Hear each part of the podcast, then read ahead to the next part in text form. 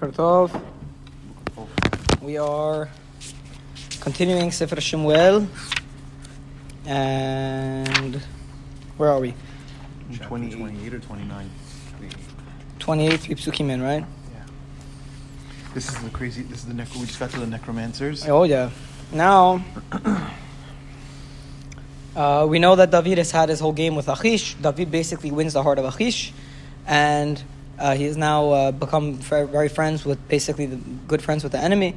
Now we turn the story away from David and away from his his uh, military exploits while he was in the city of the of the Philistine in Gat, and we are back to the story of Shaul. What is Shaul thinking? Ushmoel met. Oh, so what's interesting is that what, what happened at the beginning of chapter 28? That the Philistine gathered all of their armies against Israel. So we know what David is doing. David is acting like he's on the Philistine side. Now, what is Shaul up to? Now, that's what we're moving to, okay? So, Pasuk Gimel, Shmuel met vaispidu lo kol Israel. Shmuel died, and all of Israel, they had, uh, they had mourned him. Vaikberu varamal ve'ayro, and they buried him in Ramah and in the city. V'Shaul esir ha'ovot. And Shaul removed the people who were the Ov and the Yudeoni people from the land. So what's Ov and Yudeoni?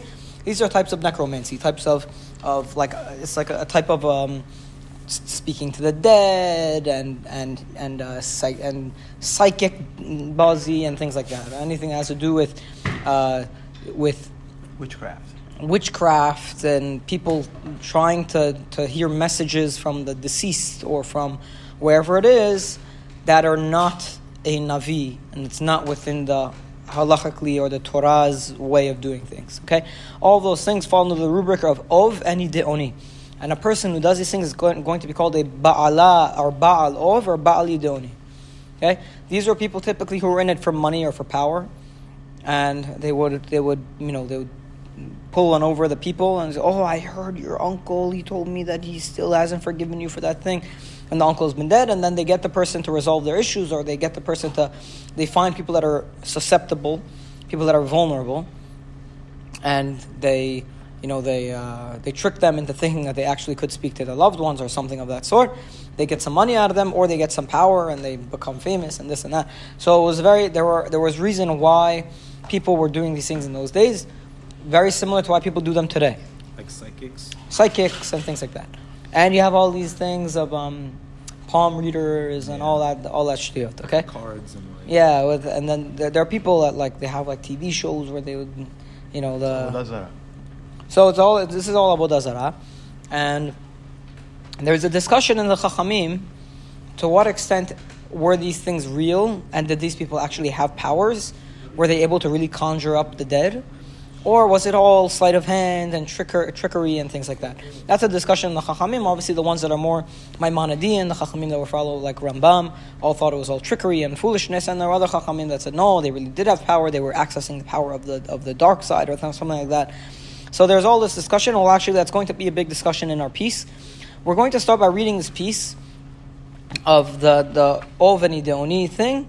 We're going to read it as if everything that's going on is happening. Meaning, Real. meaning there's no tr- sleight, No- sleight no of hand. There's no uh, there's no trickery going on. Okay. So pasuk daled. Like kavasu Philistine vayavo vayachanu b'shunem. The Philistine gather and they come and they, they're in Shunem. Like pot Shaul et kol Yisrael vayachanu b'Gilboa. And Shaul gathers all of Israel and they are in Gilboa. Okay, where these places are, I'm not exactly sure, but you could look it up. Vayar Shaul et machane Philistine vayira vayachara libo meod. And Shaul sees the camp of the Philistine and he becomes feared and becomes scared, and his heart trembles in him very much. If you compare this to Shaul's reactions to the previous two times he was against the Philistine, like we said yesterday, this is a much more intense reaction. This is like the, So weird. He's so he's so afraid. He's, he's fought them before. Why is he so scared? Oh, well, Shaul's not the same Shaul that he was either. And the last two times he was also afraid. It wasn't, not a, it wasn't a simple thing. The first time he fought the Philistine, Jonathan was actually the one that led them onto battle. The second time it was David who succeeded in beating in beating uh, Goliath. So, Vaychal Shaul Badonai. So Shaul asks God, Adonai, and God did not answer him. Gam b'chalomot, gam ba'urim, gam ba'nevi'im. Whether it was in his dreams, whether it was with the urim and tumim, whether it was through the nevi'im. Okay, so let's let's break these things up. Why would his um what's a chalom? So there must have been like a kohen who could do some kind of question in a dream, or maybe he would ask God to answer him in his dreams, God did not talk to him in his dreams. That's where most of Nivuah happens. He didn't get any such Nivuah of some sort telling him that he's going to win. Okay. Urim. Urim v'tumim. Why would the Urim v'tumim not answer him? First of all, He's not the. Eviatar is was the leftover Kohen when he killed the city of Kohanim. When Shaul destroyed the city of Kohanim, there was a Kohen called Eviatar who had left, who had who had not left, he escaped, and he brought the Urim Tumim to David. So where did Shaul even get access to Urim Tumim? Maybe he sent someone to ask David to ask the Urim Tumim. Now, why would the Urim Tumim not answer him? Because Urim Tumim are a product of the Kohanim, and he already killed the Kohanim. So why would the Kohanim? Why would it? Why would it answer to him? Okay. And now Gamba Nevi'im, the Nevi'im also were not able to figure anything out for him. Why not? Why the Nevi'im couldn't help him? Because he er, eradicated all of them. No, he didn't kill the Nevi'im. He killed no, the he, Kohanim. no, but he kicked all the Nevi'im out of the city. No. When? I don't remember that.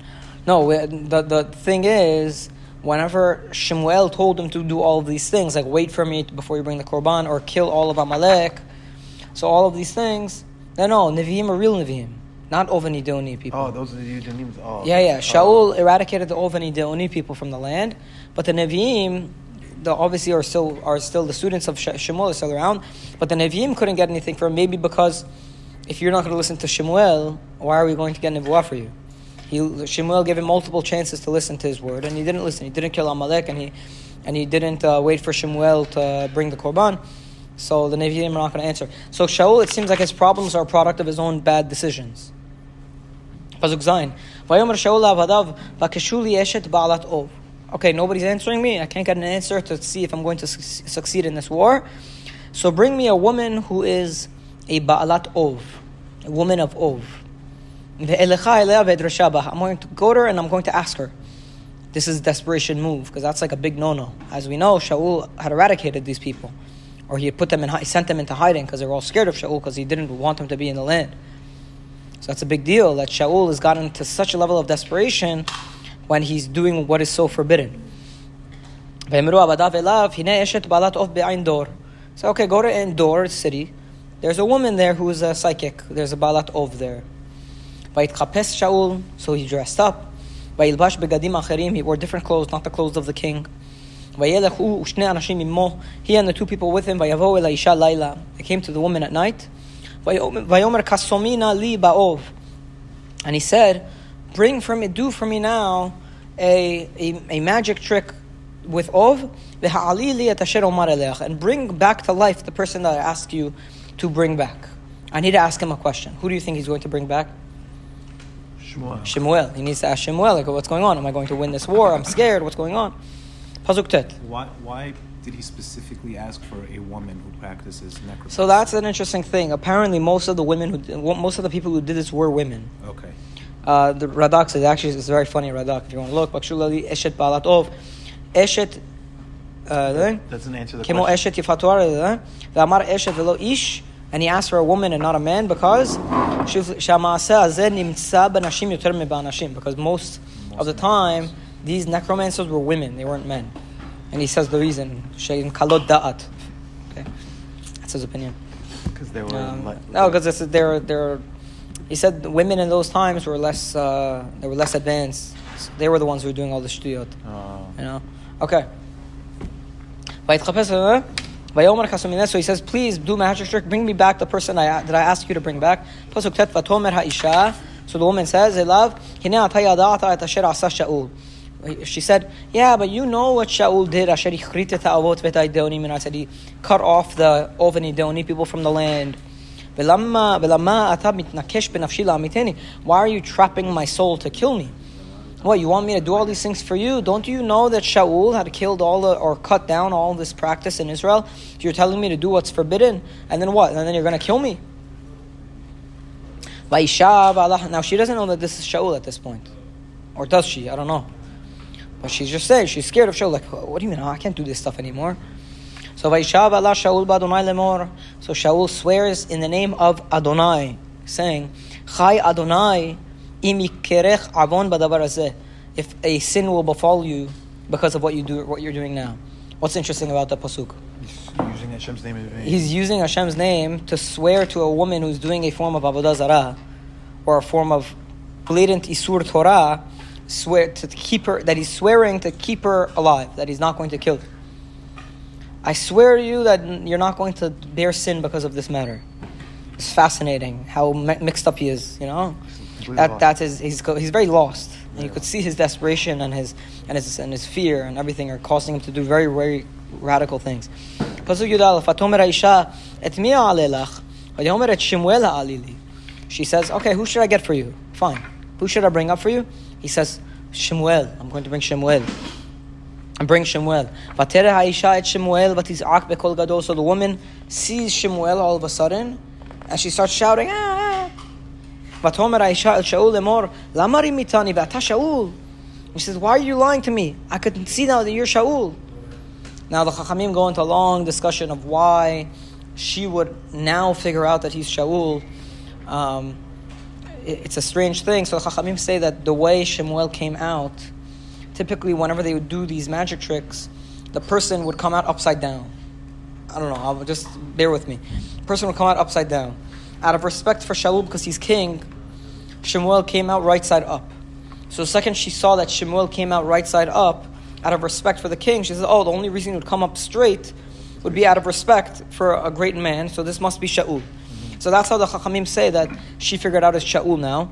Okay, but there are other opinions as to how she figured out as Shaul, and we'll get to those.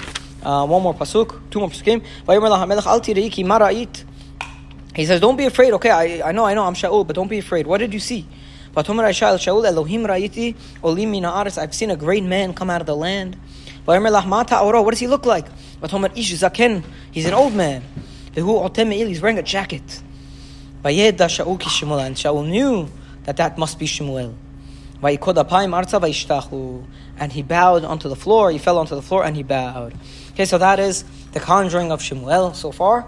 Be'ezrat Hashem on Monday we'll finish the story and analyze it more in depth. Baruch Adonai L'olam. Amen. Amen. All right, we should have started way.